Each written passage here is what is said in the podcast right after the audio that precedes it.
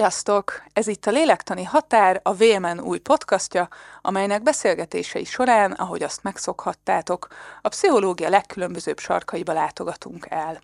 Egy-egy izgalmas területet járunk körül, és arra törekszünk, hogy az adás végére ti is magatokkal vihessetek valamit, ami jól jön a hétköznapokban. Én Milanovics Domi vagyok, pszichológus újságíró, mai vendégünk Szél Dávid, pszichológus, az Apapara szerzője. Szia Dávid! Hello! Köszönjük, hogy elfogadtad a meghívásunkat. Én megköszönöm a meghívást. A stúdió előterében pedig itt van velünk a műsor szerkesztője Filákovics Radojka. Első évadunk záró epizódja következik, amelynek témája a kamaszkor, és ennek az időszaknak a meg annyi csodálatos, idegen, zavarba ejtő vagy épp eszköztelen pillanata. Néha ugyanis az a benyomásunk, hogy a tinik csak nyomokban tartalmazzák azt az aranyos gyereket, akik egykor voltak, ráadásul hajlamosak olyan dolgokat csinálni, amiket mi nem mindig értünk. Furán öltözködnek, érthetetlen szavakat használnak, gázzenéket hallgatnak, hol bezárkóznak, hol meg egyfolytában saját magukról beszélnek. Legalábbis a többségük, mert természetesen a kamaszok is sokfélék. Mit várhatunk el tőlük reálisan, és mi az, amin felül kell emelkednünk? Ha túl sok teret adunk nekik, honnan látjuk, ha baj van? És ami talán legfontosabb, hogyan tudunk kapcsolódni hozzájuk a jelenben? Ezekről a témákról fogunk többek között beszélgetni, de kezdjük azzal a felvetéssel, hogy a kamaszkor és a dackorszak nem is annyira különbözik egymástól. Az új könyvedben, Tabuk és dilemmák a kamaszok nevelésében is van egy olyan fejezet, ami a dackorszak 2.0 címet viseli. Mik ezek a hasonlóságok, és miről szól ez a két időszak a, a gyerekek, fiatalok életében? Amikor kitaláltam ezt, vagy, vagy volt egy ilyen gondolatom, hogy ez a két korszak hasonlít egymáshoz, akkor még nem olvastam hozzá irodalmat, csak volt egy ilyen be, benyomásom, meg nem tudom, hogy a szakmai munkámból egy ilyen tapasztalat, és aztán, ahogy elkezdtem készülni a könyv írásához elég sok irodalommal, akkor láttam, hogy tök sok olyan szakkifejezés van a kamaszkorban, ami a dackorszakban is ö, ö, jelen, tehát jelen vannak ugyanazok a szavak, például a pszichológiai én születése, vagy a gyakorlás, ami a ö, kötődés, meg a individualizáció kialakulásának egy, egy fontos periódusa, és ez a két dolog, ez mind a kettő megjelenik a kamaszkorban is.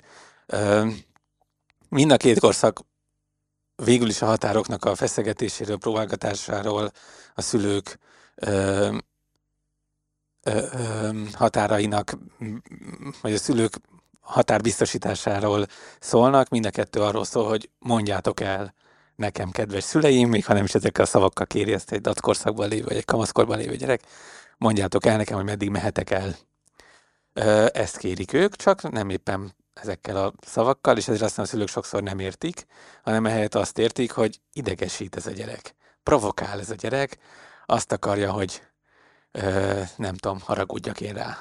De nem ezt akarja, hanem azt akarja, hogy hanem érteni szeretni a kereteket, amik, amik körül vannak, és kicsit nem is szereti annyira azokat a kereteket, amik körülötte vannak, és meg akarja mutatni, hogy, vagy meg akarja kérni a szüleit arra, hogy esetleg ezek a keretek lehetnének távolabb.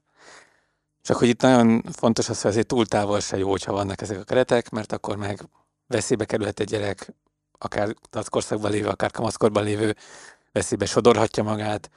Ezért jól el kell tudni találni ezt a határképzést egy kamasz gyerek felé, aki nem csak a kamaszok különbözőek, ahogy itt a felkonfban is elhangzott, hanem egy kamaszkor is nagyon sokféle egy adott gyereken belül is nagyon sokféle, és sokszor azt gondoljuk, hogy végig ugyanolyan, vagy elkönyveljük szülőként a kamasz gyerekünket valamilyennek, miközben, annál, miközben nem biztos, hogy úgy, úgy identifikálja, vagy azonosítja saját magát, hogy hát én most kamasz vagyok, és kamaszodom, hanem úgy, hogy ilyen vagy, vagy hogy én önmagam vagyok, ami jelenthet néha ezt is, meg jelenthet néha valami egészen mást is. Abszolút, hát erre a saját kamaszkoromból is vissza tudok emlékezni, de picit visszatérve még a határokra, a szülői, meg a gyerekkal rendszerre, ugye említetted azt, hogy megvannak annak a veszélyei, hogyha túl távol vannak ezek a keretek, viszont az is veszélyes lehet, hogyha túl közel vannak, ugye a parentifikációra gondolok itt, amikor egy gyerekre nagyon hamar olyan felelősséget ruházunk, ami mondjuk nem az életkorának megfelelő.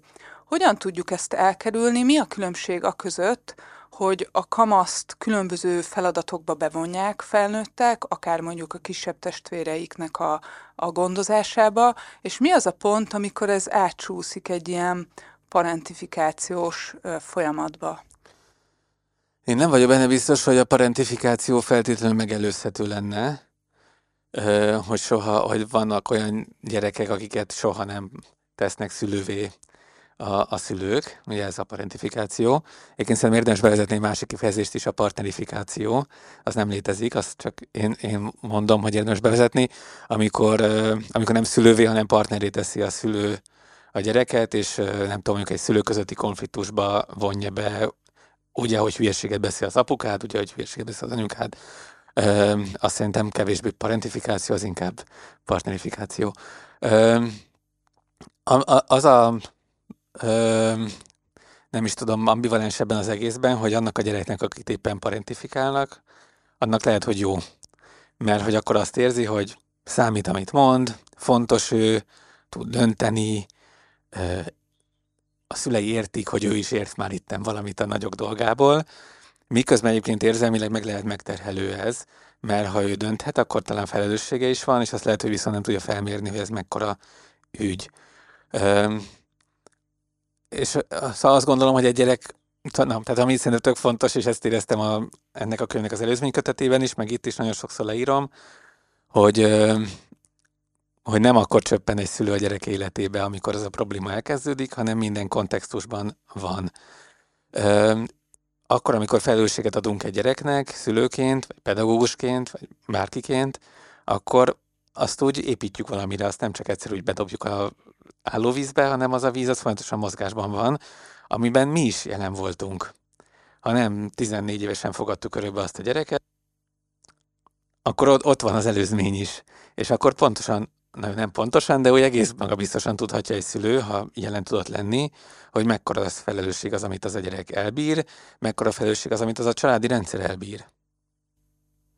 Abszolút, tehát hogy sokat segít akkor ebben, hogyha a gyerekünket ismerjük, és az előzményekre tekintettel vagyunk. Csak közben azon gondolkodtam, hogy azért sokszor hallani ezt szülőktől, hogy a, hogy a gyerekem a legjobb barátom, néha gyerektől is, hogy a szülőm a legjobb barátom. Bennem azért néha meg szokott kondulni ilyenkor egy ilyen vészharang, hogy ott lehet, hogy valami szerepösszecsúszásról van szó, amit szerintem te most itt kérdezel, már az előző kérdésben is, csak aztán nem arra válaszoltam, hogy, a, hogy van egy családi rendszer, amiben van két alrendszer, ezt te is mondtad, a szülői alrendszer, a gyereki alrendszer. A kettő között hierarchia van. Ez nem jelenti azt, hogy ne lehetne egy gyereket meghallgatni, nem jelenti azt, hogy elnyomás van, nem jelenti azt, hogy egy autoriter rendszer lenne, ahol félni kell a gyereknek a szülőtől, de mégiscsak az van, hogy a szülő sok mindenért felelős, ő vonható felelősségre, és egy szülő hozhat döntéseket a gyereke életével kapcsolatban. Bizonyos dolgokban persze meg kell kérdezni őt is. És akkor van, a, van ez a családi rendszer, amiben hierarchia van, amiben két alrendszer van. Hogyha több generációs család, akkor több alrendszer is van benne, az már tovább bonyítja a helyzetet, és van ennek a rendszernek egy külső határa, és van egy belső határa. A külső határ az, ami, ami kifelé van, azok felé, akik nem laknak együtt ezzel a családdal. Befelé pedig az két a rendszer közötti határról beszélünk, illetve hát van még az is, hogy a, persze lehet a szülők között is, hogyha együtt élnek, ha nem élnek együtt, akkor is, és a gyerekek, ha több gyerek van, akkor köztük is van valami fajta, mert hogy vannak egyéni határok is. És, és akkor, amikor, amikor partneré teszünk egy gyereket, vagy akkor, amikor szülővé tesszük a gyereket, vagy szülői szerepekkel ruházzuk őt fel, akkor picit ezt a határt felrúgjuk. Ettől, ahogy az előbb is mondtam, megzavarodhat egy gyerek, tehát érezheti azt, hogy akkor ő fú, tök jó, itt most akkor végre, végre felnőttként kezelnek engem, miközben ő nem felnőtt, és a kamaszkor az pont annak az időszaka, amikor a gyerek kipróbál szerepeket, megmutatja, megnézi, hogy milyen lenne, ha ő így öltözködne, mint egy már felnőtt, és mert milyen lenne, ha már ilyen szavakat használna, és valóban egy kamasz gyerek az már használ felnőtt szavakat, az már érti a politikát, érti a, vagy ért belőle csomó mindent. De attól még egy gyerek. És sokszor, amikor szülőként azt mondjuk, hogy ú, ezzel a gyerekkel hogy lehet beszélni egy felnőttel, attól ő még egy gyerek. Olyan, mintha de nem az. És ez, tehát sokszor halljuk is ezt, hogy hát úgy néz már ki, mint egy felnőtt. Igen, úgy néz ki, de nem az. É, és nem, azt gondolom, hogy a szülő nem a gyerekének a barátja, attól még sok mindent megbeszélhetnek, attól még lehet nevetni, attól még lehet egy moziba menni, még koncertre is lehet együtt menni, és érezhetik jól magukat úgy, hogy tényleg mind a ketten őszintén jól érzik magukat egy-egy helyzetben, de attól még nem lesznek ők szerintem barátok. Olyan szerűséges, tehát olyan analóg pillanatok lehetnek, meg analóg időszakok lehetnek, de attól még ez nem lesz olyan értelemben szimmetrikus kapcsolat, amíg még gyerek semmiképpen sem, mint egy baráti kapcsolat, mint egy valódi baráti kapcsolat, vagy egy párkapcsolatban szimetria van. Aztán persze, hogy már sokkal nagyobb lesz egy gyerek, akkor, akkor már, már, már, már egész másfajta minőségekről beszélhetünk, és akkor amiről itt még beszélni kell szerintem, az a ö, sokak számára már közhelyszerű énállapotok, hogy háromféle énállapota van egy embernek, független attól, hogy mi az életkora, van a szülői énállapot, a ö, felnőtt énállapotnak a gyereki énállapot, és ö, ö, és könnyen tehetünk szülőként, felnőtt, ö, könnyen tehetünk szülőként szülői állapotban gyerekeket, ö, ami meg aztán a játszmánk melegágya lesz. Tehát, hogyha én bevonom őt valamilyen helyzetbe, ha én barátként kezelem, ha én partnerként vagy szülőként kezelem őt, akkor utána milyen jogon mondhatom neki azt, hogy te a gyerekem vagy. Szóval egyszer be, szóval olyan, mint hogy ilyen jó-jó játék lenne, hogy behozom, aztán ott viszont más helyzetben már nincs helye.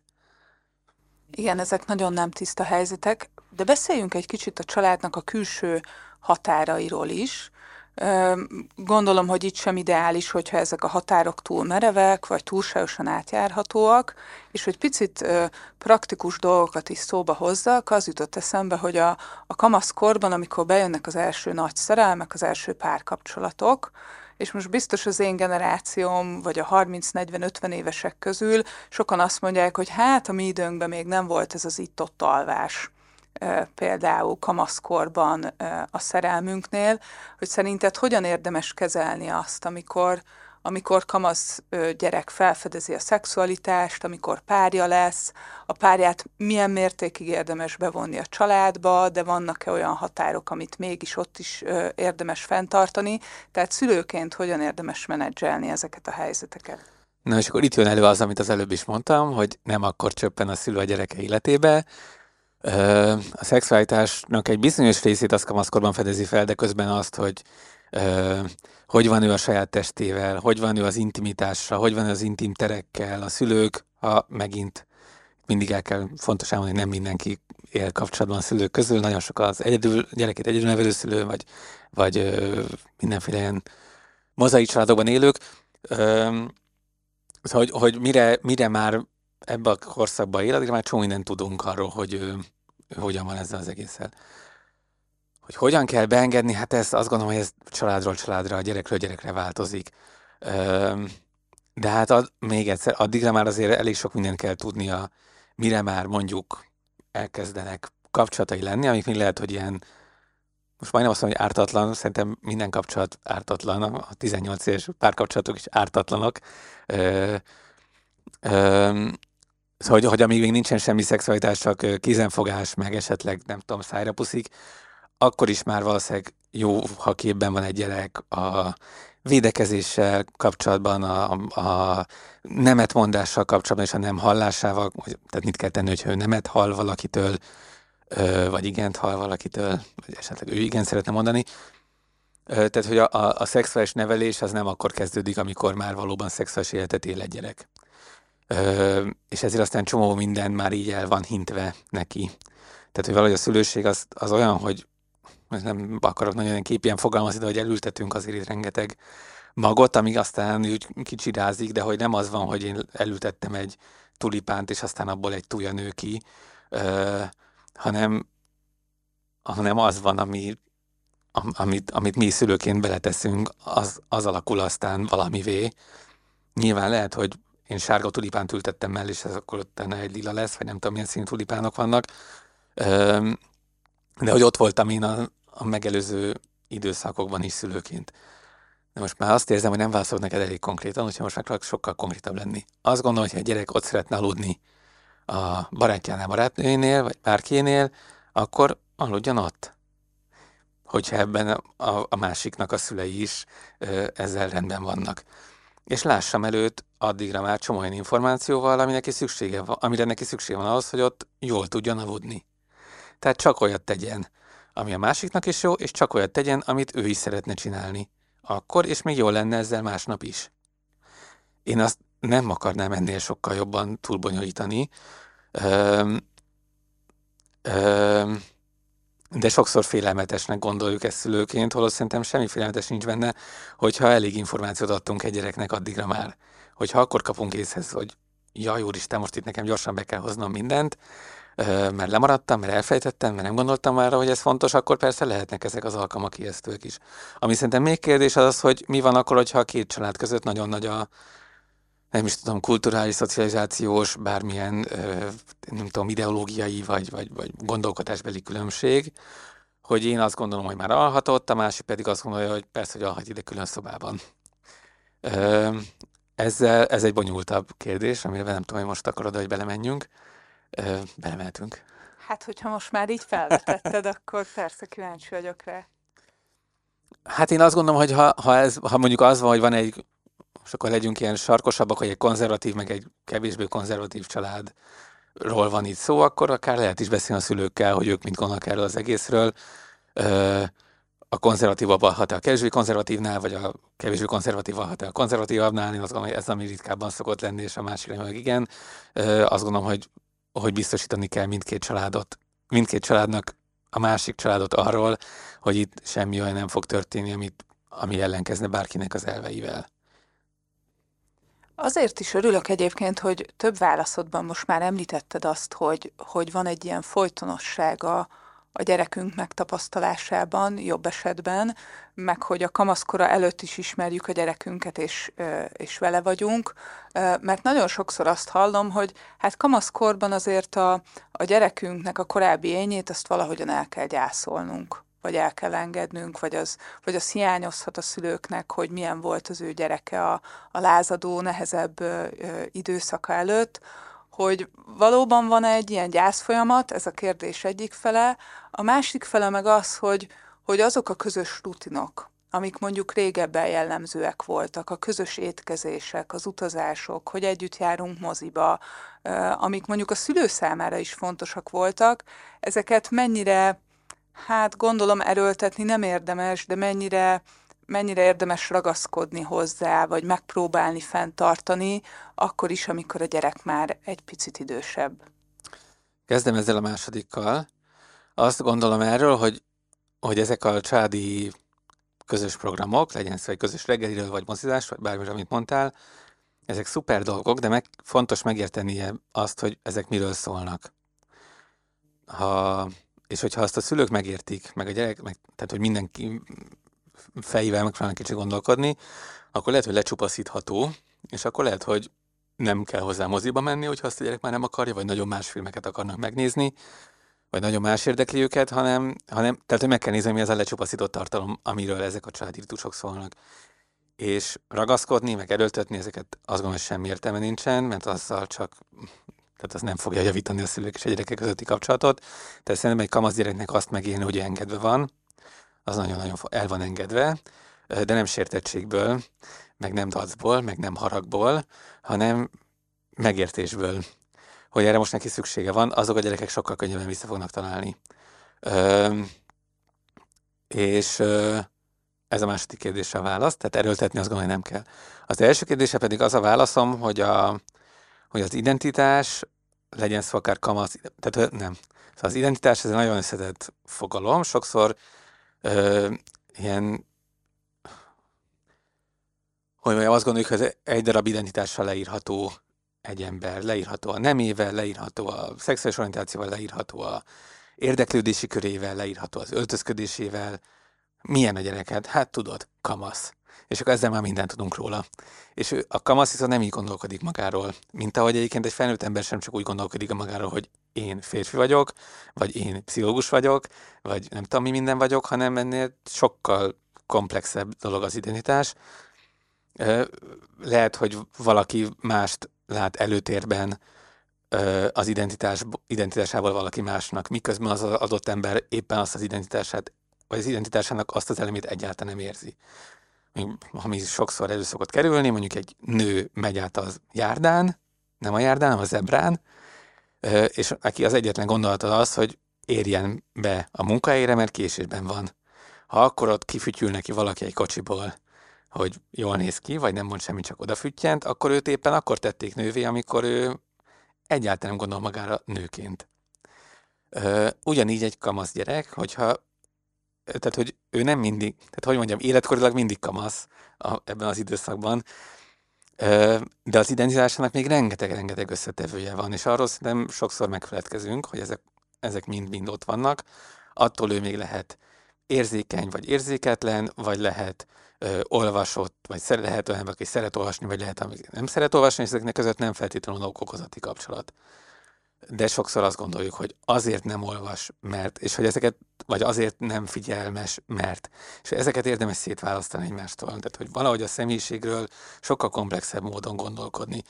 De nagyon lezáróak vagyunk, ezt a vége felé írom a könyvnek, a, és szerintem az nagyon fontos, én azt egyre több helyen tudom alkalmazni, a, és nem akarok itt nagyon elméletekbe belemenni, az, és nem is tudom, hogy hogy kell kiejteni pontosan a nevét, egy talán lengyel származású amerikai szociálpszichológus, a Kruglanski, aki a zárt gondolkodásról beszél, és hogy sokszor zártan gondolkodunk, tehát azt specifikus lezárásra vágyunk, tehát úgy gondolkodok a kamaszról, hogy az legyen valamilyen. Miközben a kamasz gyerek minden akar lenni, csak valamilyen nem, hanem ezer dolog akar lenni, lehetőleg nem az, amit a szülő szeretne. És az identitás az egy nagyon izgalmas, és nagyon komplex, és nagyon ellentmondásokkal teli dolog. Hát és rengeteg munkával jár kidolgozni, Ajaj. rengeteg szereppróbálgatással, de részben rákapcsolódva arra, amire mondtál, azt is fontos lehet hangsúlyozni, hogy a, hogy a kamasznak a lázadása, az tulajdonképpen nem a szülő ellen irányul, és hogy az is, az is fontos vagy lényeges lehet, hogy, hogy úgy általában is az emberi kapcsolatokban, hogy, hogy nem egymás viselkedésére reagálunk, hanem általában arra, amit arról a viselkedésről gondolunk. Vagy a te könyvedben is mondjuk a mentalizáció, vagy hát picit ilyen ijesztőbb idegen névvel az affordancia elmélet, amit behozol, ezek hasznos koncepcióknak tudnak bizonyulni. Miért használod te is ezeket? Uh-huh. Ez a két, az affordancia elmélet az egy viszonylag új dolog, legalábbis az én életemben, az nem, nem rég, az év elején jelent meg egy cikk az, valahol az online térben.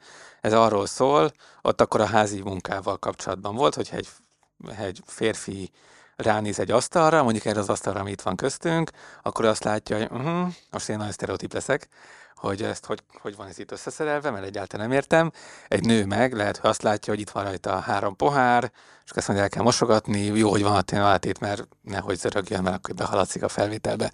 Tehát, hogy valahogy nagyon, és ez szocializációs különbség, ez nem biológiai, neurológiai, nem tudom milyen különbség, hanem ezt a kultúra tette, ezt a különbséget. És én itt, itt ezt az, tehát ilyen analógiásan hozom be a könyvbe, hogy az, amit egy kamasz megél mondjuk egy, amit már kérdezte az előbb, egy közös reggelizésben, az egész más, mint amit egy szülő elvár egy ilyen helyzetben is, hogy nem azért, mert ő rossz fej, vagy nem érdekli őt a családja, hanem egyszerűen mást lát benne.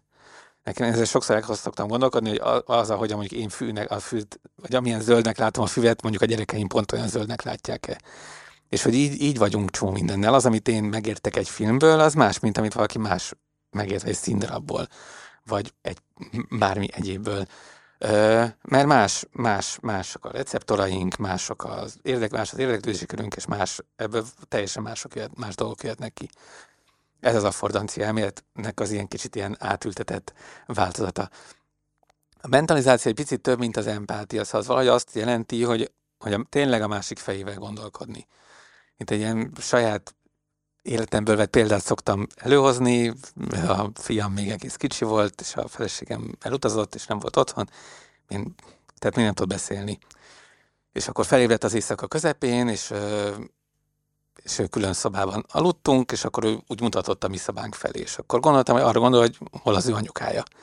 És akkor mondtam, hogy nincs ott, és akkor mindig nagyon mutogatott, és akkor átvittem, és mutattam, hogy nincs ott, akkor mindig nagyon mutogatott, és akkor felkapcsoltam a villanyt, felhajtottam a paplant, és akkor látta, hogy nincs ott, és akkor meg úgy beletörődött. És akkor évek, de konkrétan évekkel később jöttem rá arra, hogy ott akart aludni velem együtt az ágyban. Na ez a mentalizáció, hogy én saját fejemmel gondolkodtam, a saját, akkor nem tudom, 31 éves fejemmel, miközben ő meg ott volt az ő saját egy éves fejével, és nem, a, nem, az, nem voltam benne az ő fejében.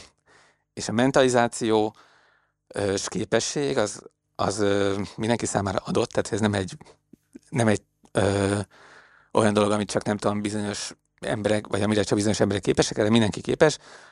Ez azt jelenti, hogy tényleg a másik fejével elkezdeni gondolkodni, a másikból kiindulni, és ehhez az szükséges, hogy elhiggyem, hogy annak, amit ő képvisel, annak van értelme.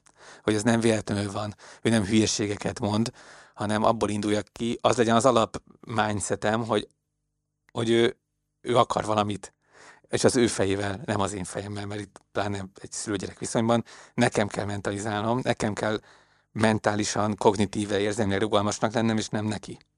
Itt mégis a fiam bizonyult rugalmasnak, mert elfogadta, hogy na jó, hát én rohadtul nem fogom megérteni, amit ő mondani akar, és akkor ő a saját ágyába fogja azt az éjszakát már végigcsinálni, én meg az enyémben.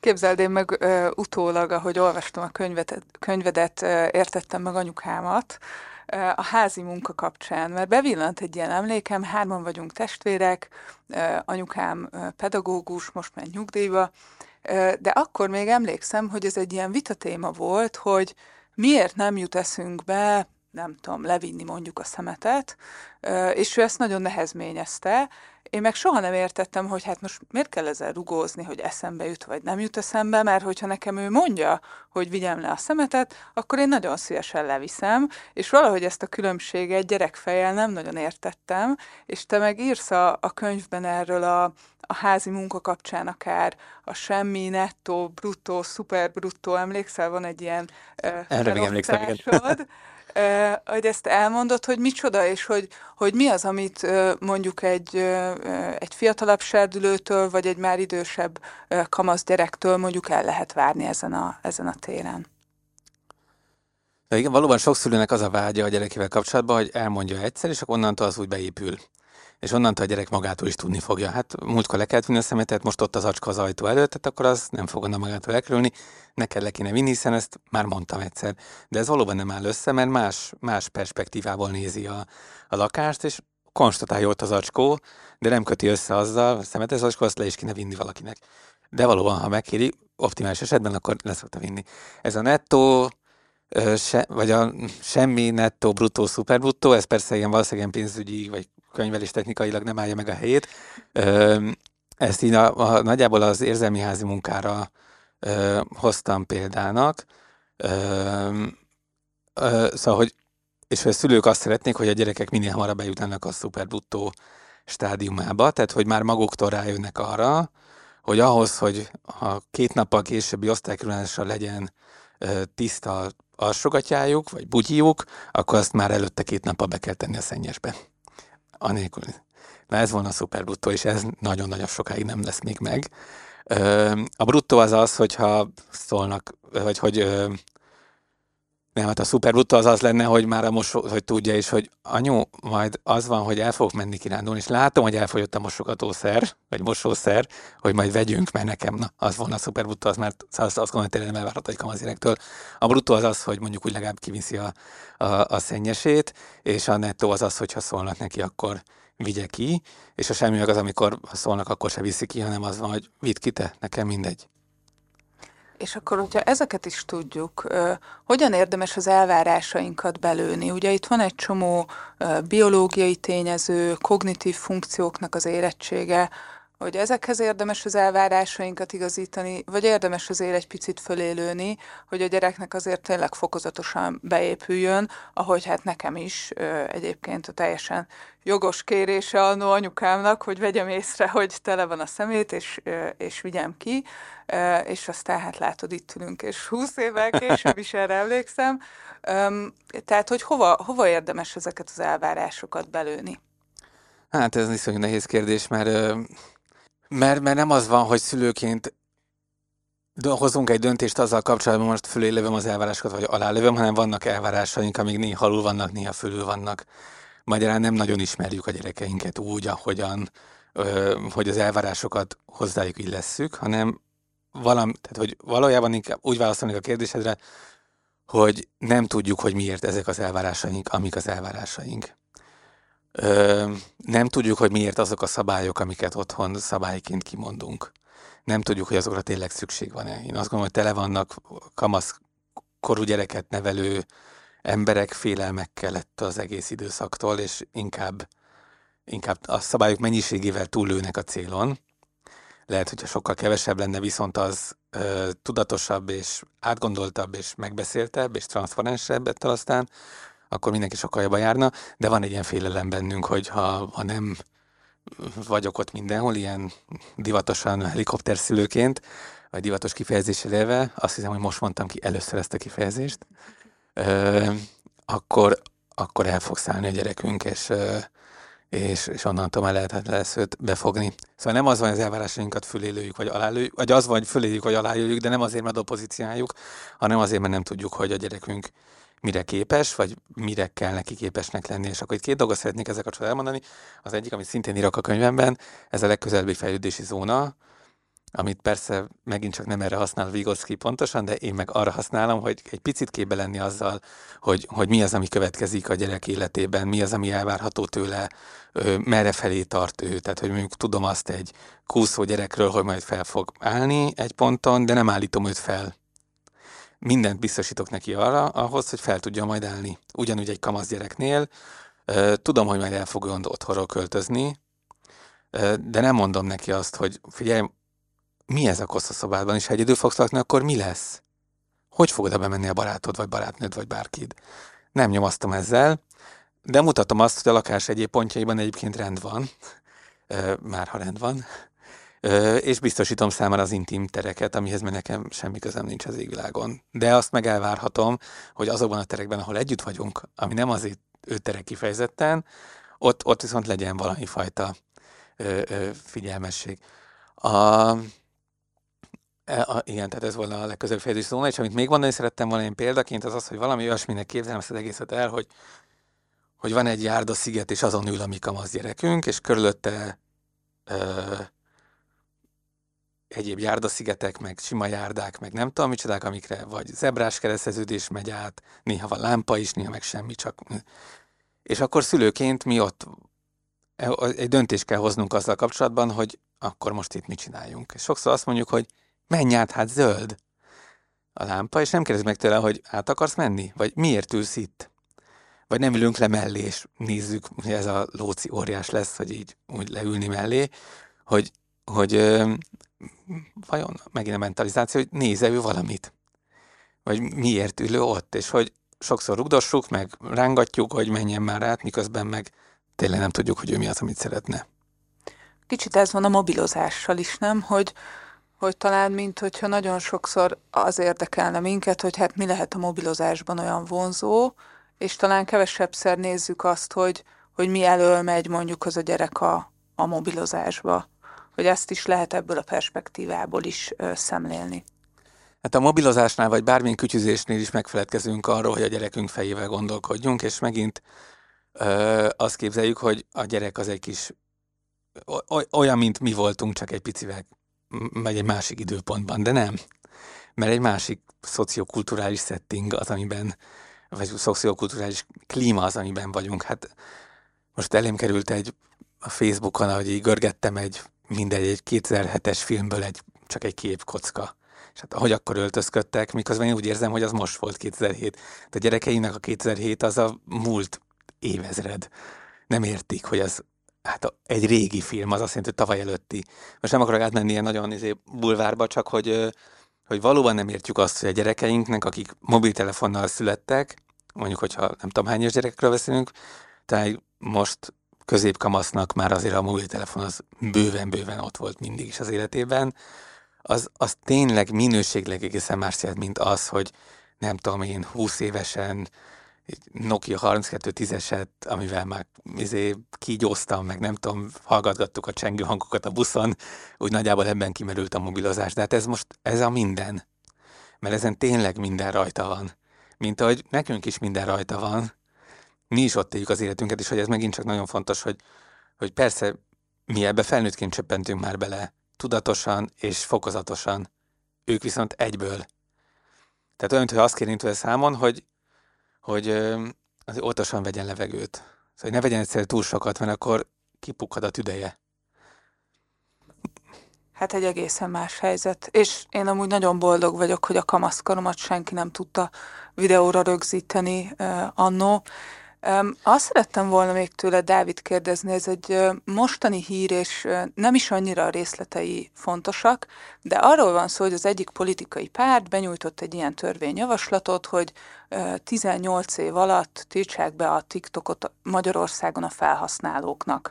Tényleg nem a politika, meg a törvény része az érdekes most nekünk, hanem azt gondolom, hogy biztos, hogy fognak jönni majd a jövőben még ilyen a tiltást, a korlátozást szorgalmazó javaslatok, valahol ez egy természetes reakció is lehet ezekre a jelenségekre, de te mit gondolsz erről az irányról? Jó ez a fajta, vagy szerencsés ez a fajta megközelítés, vagy tényleg nagyon más dolgokat kellene tennünk ahhoz, hogy segíteni tudjuk a kamaszokat abban, hogy mondjuk a TikTokon úgy legyenek jelen, ami számukra nem káros? Szóval a tiltás az sose jó mondjuk egy szülő-gyerek viszonyban. Tehát egy országnak szükség van büntető törvénykönyvre, ez azt gondolom, hogy nem, tehát ez evidens. Egy szülő-gyerek kapcsolatban tiltás az nem célra vezető, a tudatosság a célra vezető. Most azért a TikTokkal kapcsolatban csomó dolgot el kell mondani, ott tényleg álma baj folyik. Sokszor erről több cikk is megjelent, hogy ártatlanul regisztrált valaki vagy újságíró, és 10 perc alatt a leghorrorabb, legnyomasztóbb videók tömkelege jött fel. Ez egy programozási algoritmiku, algoritmus kérdés, amit, tehát ezek mögött emberek vannak, tudatosan csinálják ezt az egészet, ahogy a deepfake is egy tudatos dolog, meg a mesterséges intelligencia egy tudatos dolog. Mindig, amikor valami új dolog megjelenik a világon, akkor az, az okoz az elején kellemetlenségeket, és aztán szép lassan ezek azért be fognak állni, én ebben majdnem biztos volnék. Most letiltani a TikTokot, hát akkor majd beírja magát 18-nak. Szóval mi lesz, majd szemét fognak kérni? Nem fognak szemét kérni, mert azt meg a TikTok nem fogja megcsinálni. Tehát ez nyilvánvalóan nem fog így működni, mert az regisztrál a bárhova, aki akar, kivonja 2023-ból a 18-at, és majd azt fogja beírni. De amit szerintem még, ami sokkal izgalmasabb ebben a, a kérdésed, vagy ami még izgalmas a kérdésedben, az az, hogy, és ez nem az én gondolatom, hanem a Gyurkó Szilvia Hintalovannak a alapítója, gyermek, gyerek jogász, hogy, na, hogy egy társadalomról az, hogy hogyan áll a gyerekekhez, az iszonyú sokat, egy társadalomról nagyon sokat elárul az, hogy hogyan áll a gyerekekhez is. Magyarországon iszonyú sok ellentmondás van a, azzal kapcsolatban, hogy hogyan vélekedünk a gyerekekről, mit szabad nekik, és mit nem szabad. Tehát akkor most az lesz, hogy TikTok-korra nem mehet fel 18 alatt, de házasodhat. Szülői beleegyezéssel 18 alatt, 16 fölött már lehet házasodni. Nem vehet sorsjegyet magának 18 alatt, de élhet életet e, egy 12 éves már egy 16 évessel. Tehát ez, ezek, ezek annélkül, hogy az ütközne bármibe is. Ez nonsens. Tehát, hogy, hogy ö, ö, és nem, nem, nem olvashat el a neten egy olyan cikket, ami a szexuális tudatosságról szól, mert akkor abban ott a 18 karika, és rá kell klikkelni. Persze, attól, hogy ráklikkelhet, ugye ez megint csak tehát, hogy azt kell, az a nagyon fontos, hogy amikor tol egy gyerek kezébe valamilyen IKT eszköz kerül, mobil, vagy tablet, vagy bármi egyéb, számítógép, addigra már legyen felvértezve azzal a tudás, hogy mi az, ami neki való, és mi az, ami nem. Tehát ugyanúgy, ö, hogy nem az van, hogy van a gyerekem, és akkor ellökök egy biciklit, és ráteszem, és aztán majd lesz valami, hanem megtanítom őt biciklizni. Meg kell tanítani a mobil használatot.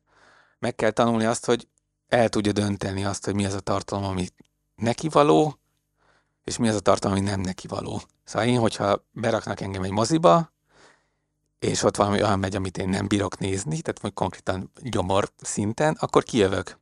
Nem maradok ott. Persze lehet, van itt kortársnyomás, meg az izgalmat keresem, meg bármi egyéb, de hogyha valamiért valami szenvedést okoz, akkor azt nem fogom megnézni, ha ezt nem fogom csinálni. Ez tök fontos megtenni a gyerekeknek, hogyha ott van az, hogy kimész, de hát tök jó. Igen, kimegyek, mert nekem nem jó. Neked jó, nekem rossz. Ez ugyanígy szexben, ugyanígy eszközhasználatban, ugyanígy drogokban, vagy alkoholban, vagy ami szintén drog, bármi egyébben kapcsolatban, azt megtanulni, hogy itt nekem az, hogy valaki a, ö, nem tudom, mit eszereit nyomkodja ki iszonyú közelről, és sokat, vagy egy pengével a combját vagdossa, azt én nem szeretném nézni, még ha a TikTok elém is tolja, akkor sem. Ez iszonyú fontos muníció, és ezzel a, e, ez a mi szülői felelősségünk, és ebben lehetünk mi kompetensek, és legyünk is kompetensek. Ahogy említetted, ilyesfajta munícióra van szükség, vagy volna szükség a bulizás megkezdése előtt is.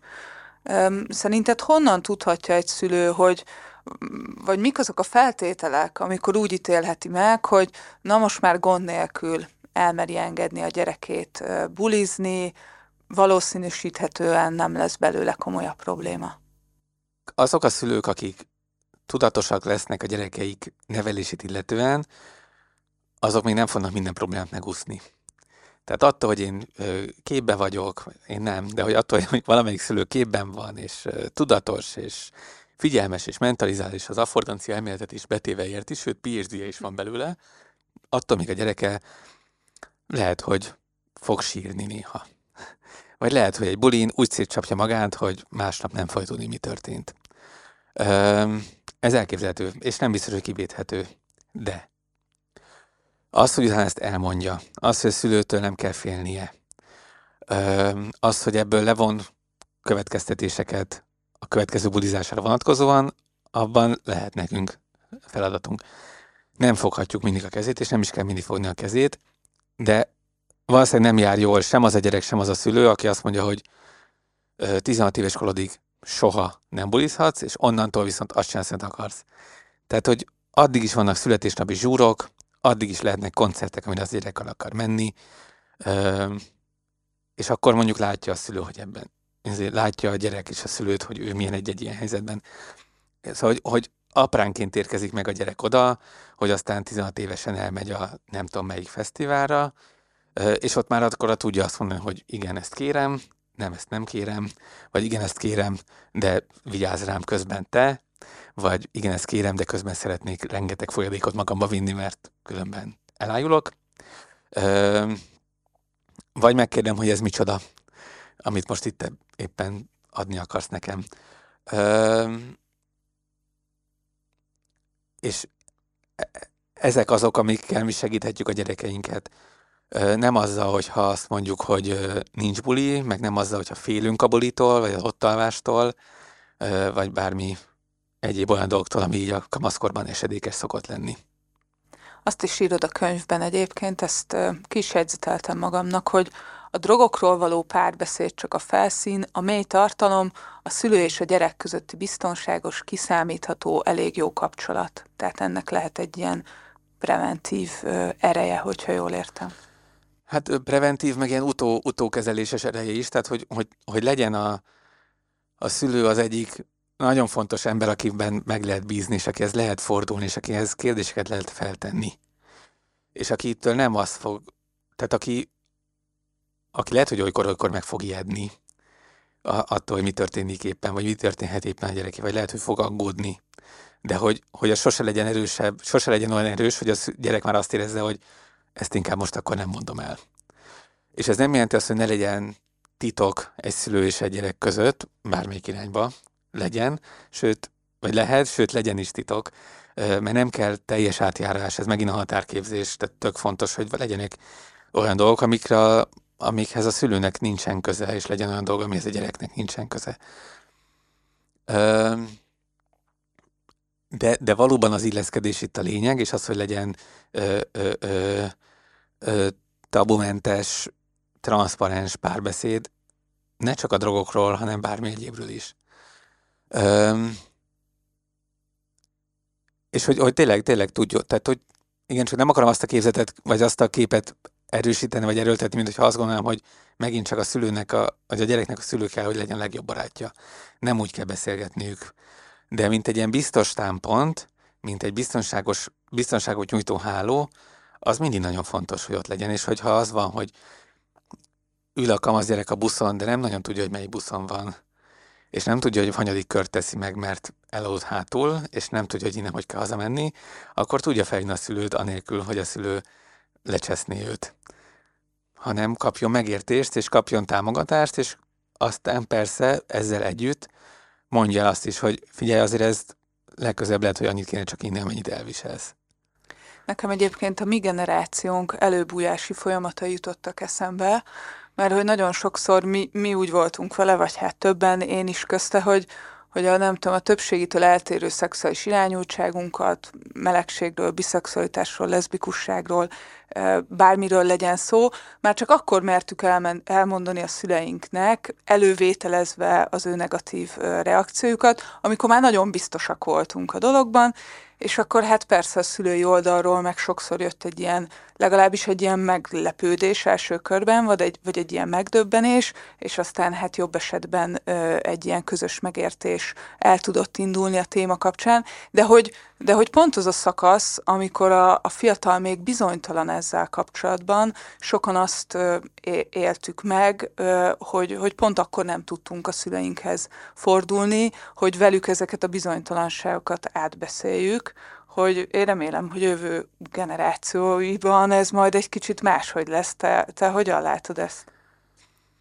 Hát biztos, hogy van egy réteg, aki felvilágosultabb, és, és aki ez lehet már közben is fordulni, aki mondjuk érti azt, hogy, hogy itt ilyen, ilyen nem bináris dolgokról van szó, hanem, hanem skálákról, és hogy, hogy ez az egész gender kérdés, meg szexuális orientáció, meg szexuális identitás kérdés, ezek fluid dolgok, és hogy ne ilyen nagyon lezáróak legyünk, mint amit már mondtam.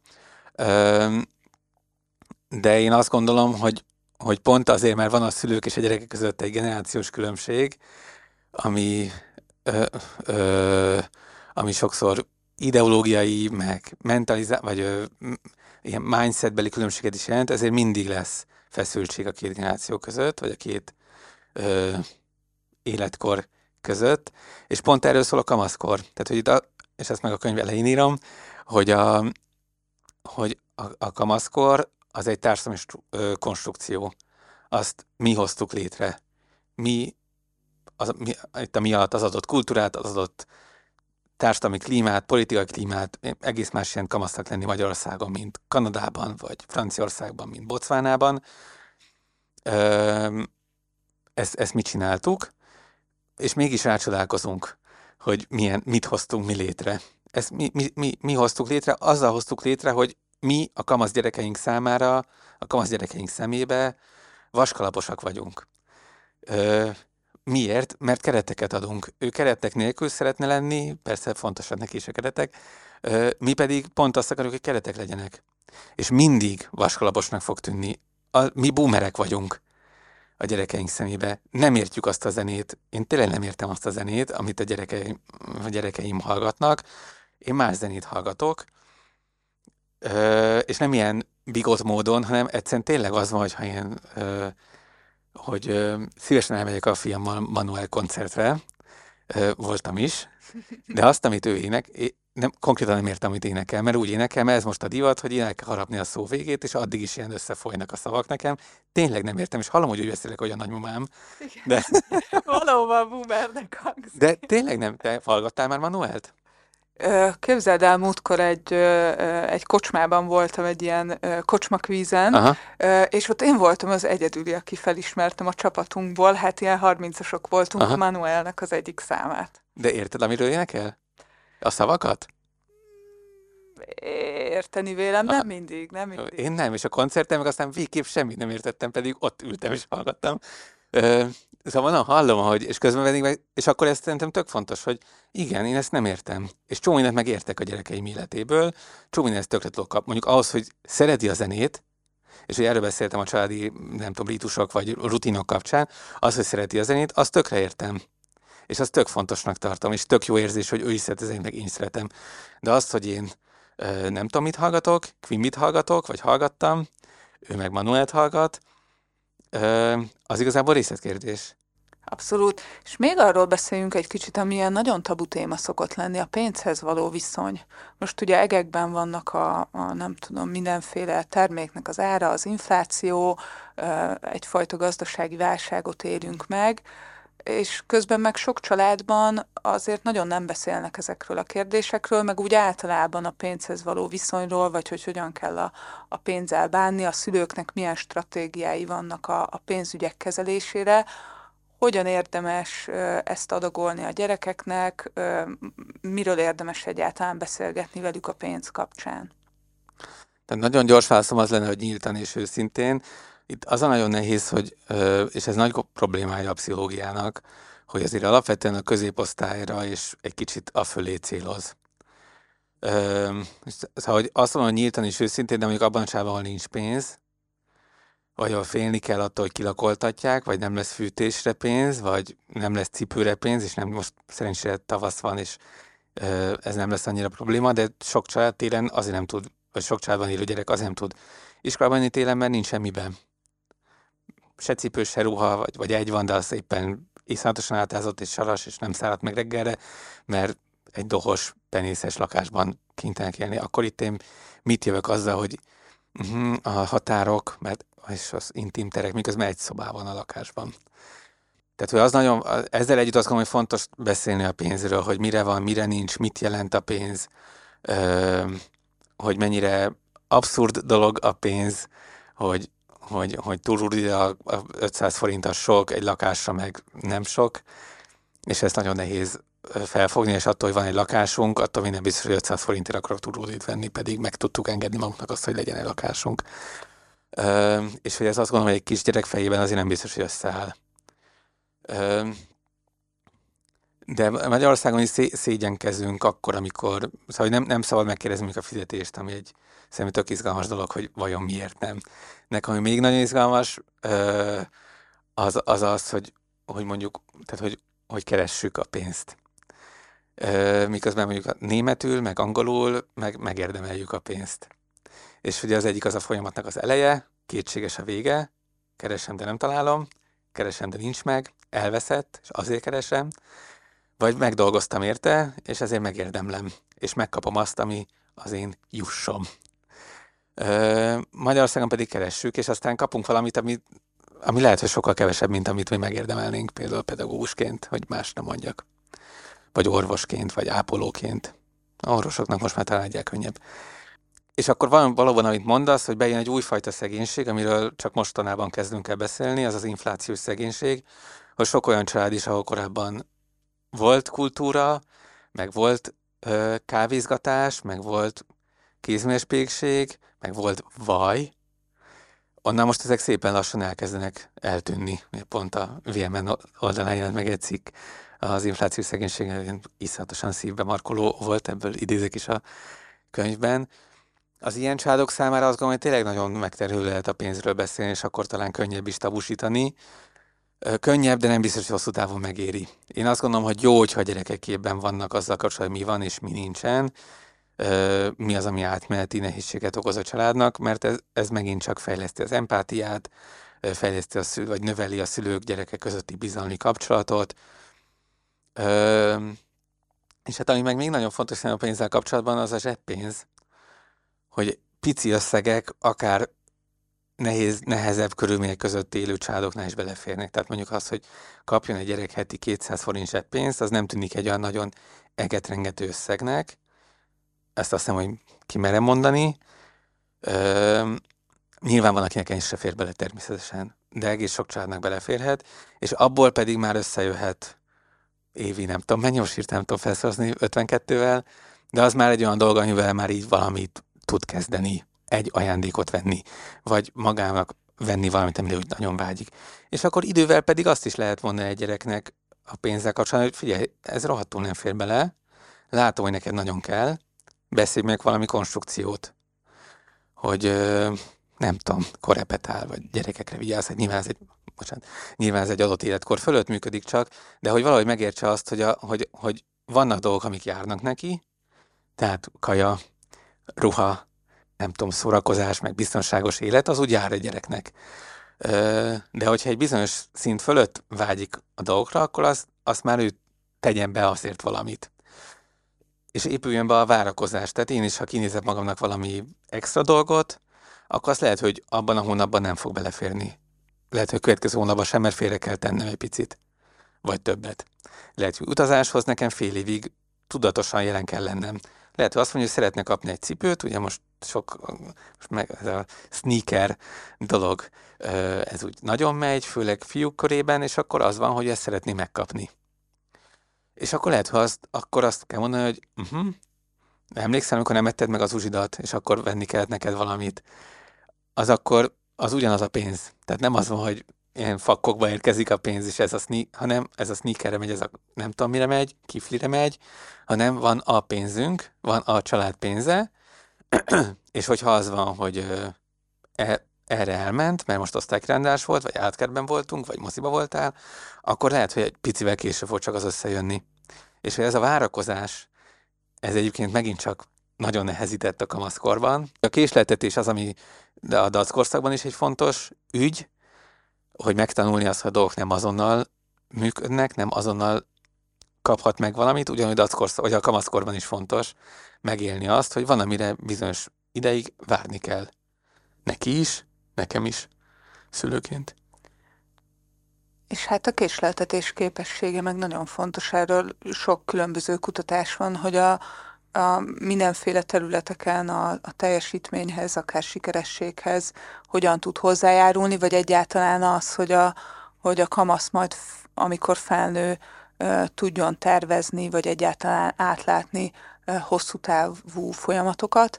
De még azt szeret... Bocsánat, ide muszáj még elmondhatom mondanom, hogy a, van a Nem harapas penót című ö, ilyen a, a francia és az angol száz gyereknevelési kultúrát összehasonlító könyv, ilyen szórakoztató könyv, és abban mondja el a, az írónő, hogy, hogy van a franciáknál egy olyan, hogy várj.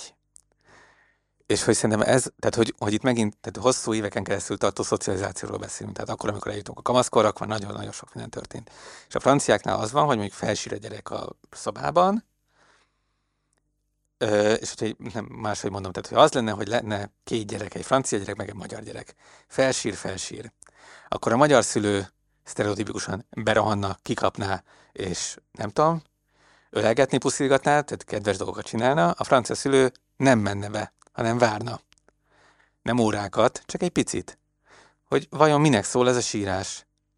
Lehet, hogy csak valami kényelmetlen volt, átfordult, és megoldódott a probléma. Vár 5 másodpercet mondjuk.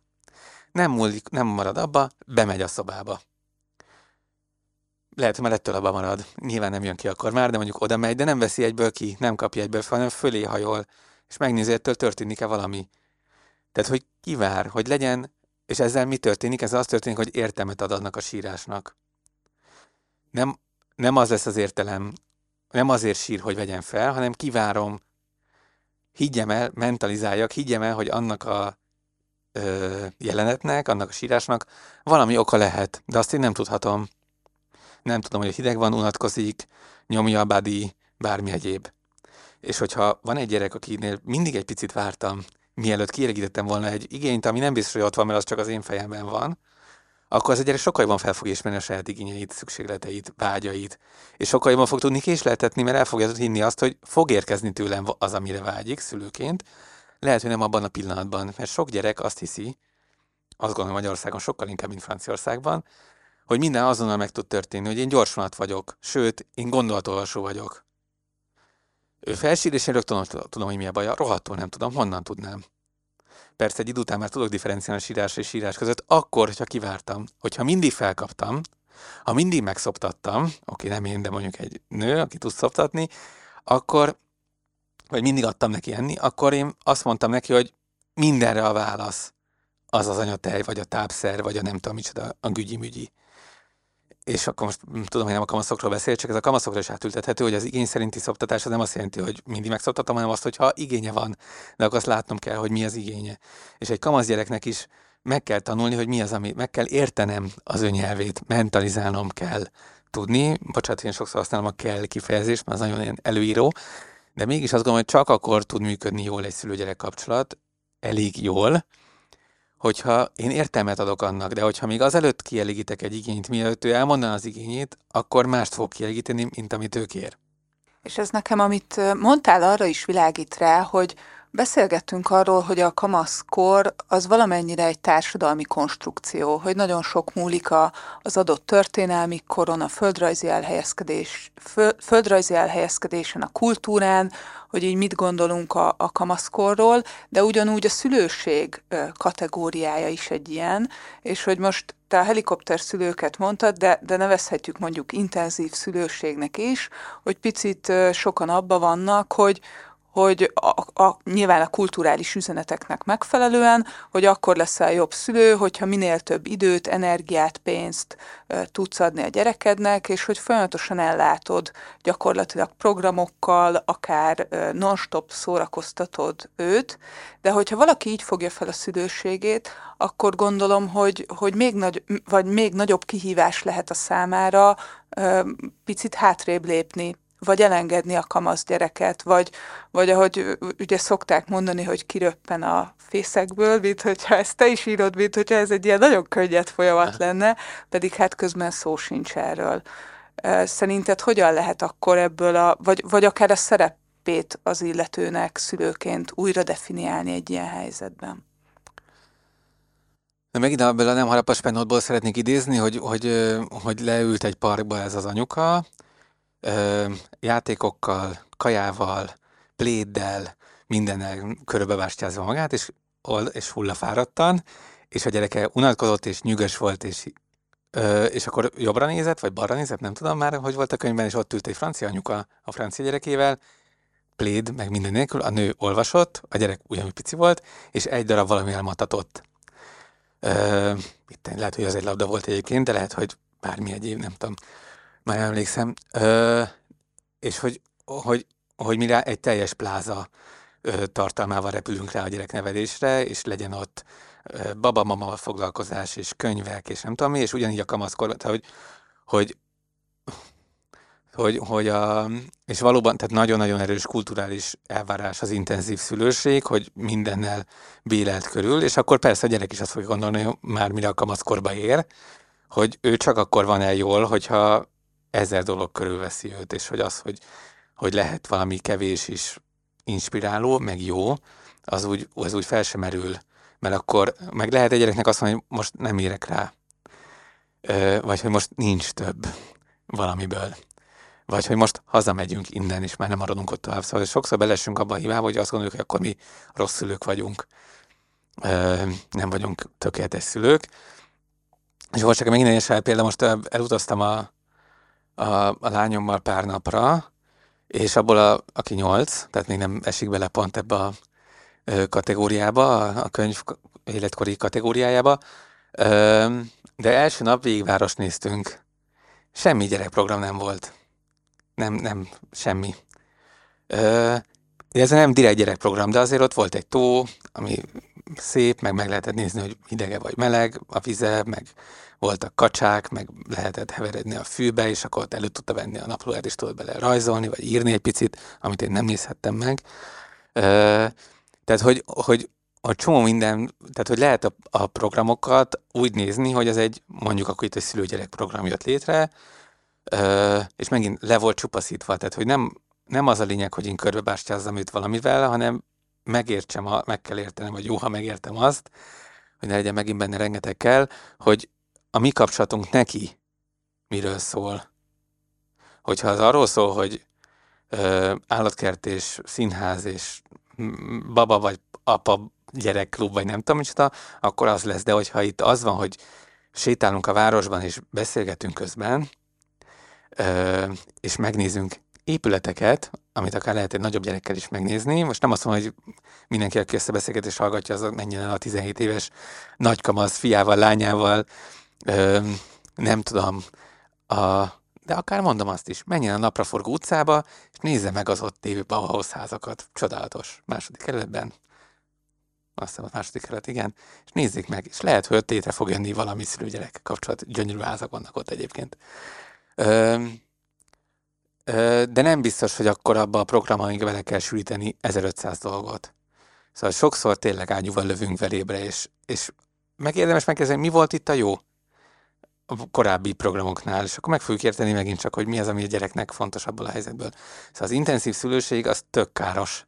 Ez a társadalmi elvárás, ami ott van mindenhol a, nem tudom, hogy hívjam, a politikai korrekt módon a, nem tudom, nyugati, de ez hülyeség, nyugati, mert keleten is vannak ilyen társadalmak, nem tudom, Japán, meg Tajvan, szóval, hogy minden, nem szeretem ezeket a szavakat, hogy fejlett társadalmak, szóval az olyan, ezekben a világokban, a mi világunkban nagyon-nagyon jelen van, és nagyon károsnak tartom az intenzív szülőségnek a, a, az elvárás csomagját, mert, mert egyszerűen nem teljesíthető senki számára se.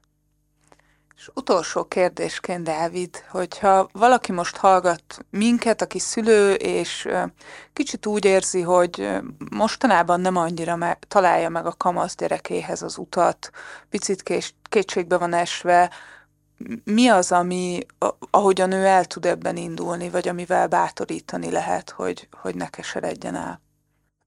Nem fogok tudni bátorító mondatokat mondani, azért nem, mert azt gondolom, hogy a kamaszkor az arra van kitalálva, hogy a szülő néha ne találja az utat a gyerekéhez. Tehát, hogy ezt a csomag részeként, ezt is írom a könyvben, hogy ez nem egy bug, hanem ez egy feature. Ez nem hiba a rendszerben, hanem ez a rendszernek a szerves része. Tehát, mint hogyha azon panaszkodnék, hogy hegyet mászom és meredek. Hát azért megyek, mert valamiért én oda fel akarok menni. Ha csak a teteje érdekel, hát ez az út vezet oda. Nem lehet máshogy felmenni a hegyre, csak úgy, hogyha én azt ott én megmászom oké, lehet helikopterrel, de akkor az egy más megérkezés lesz. Ö, tehát, hogy a, a kamaszkorba és a kamasz szülő viszonyba bele van kódolva az, hogy néha a szülő nem fog érteni, mit akar a gyereke. És el is lehet mondani akár, hogy figyelj, most én itt nem tudom, elakadtam. És lehet, hogy néha nem is kell kapcsolódni hozzá a gyerekhez. Akkor, hogyha én közben biztosítom azt, hogy amikor majd ő akar, akkor kapcsolódhat hozzám. Szóval, és akkor megint párhuzamot vannak a kamaszkor és a dackorszak közé, hogy nem csak a, a, a, a dacoló gyereknek kell megtanulni leválni a szüleiről, hanem a szülőknek is meg kell tanulni elengedni a gyerekét. És itt megint, erre, megint ez újra ismétlődik, vagy ez ismétlődik, hogy meg kell tanulnunk elengedni azt a gyereket, és elhinni azt, hogy akkor se fog vele nagyon-nagyon más történni. És ez azért is nagyon fontos, mert később a párkapcsolatokban is ott is rengeteg elengedés lesz.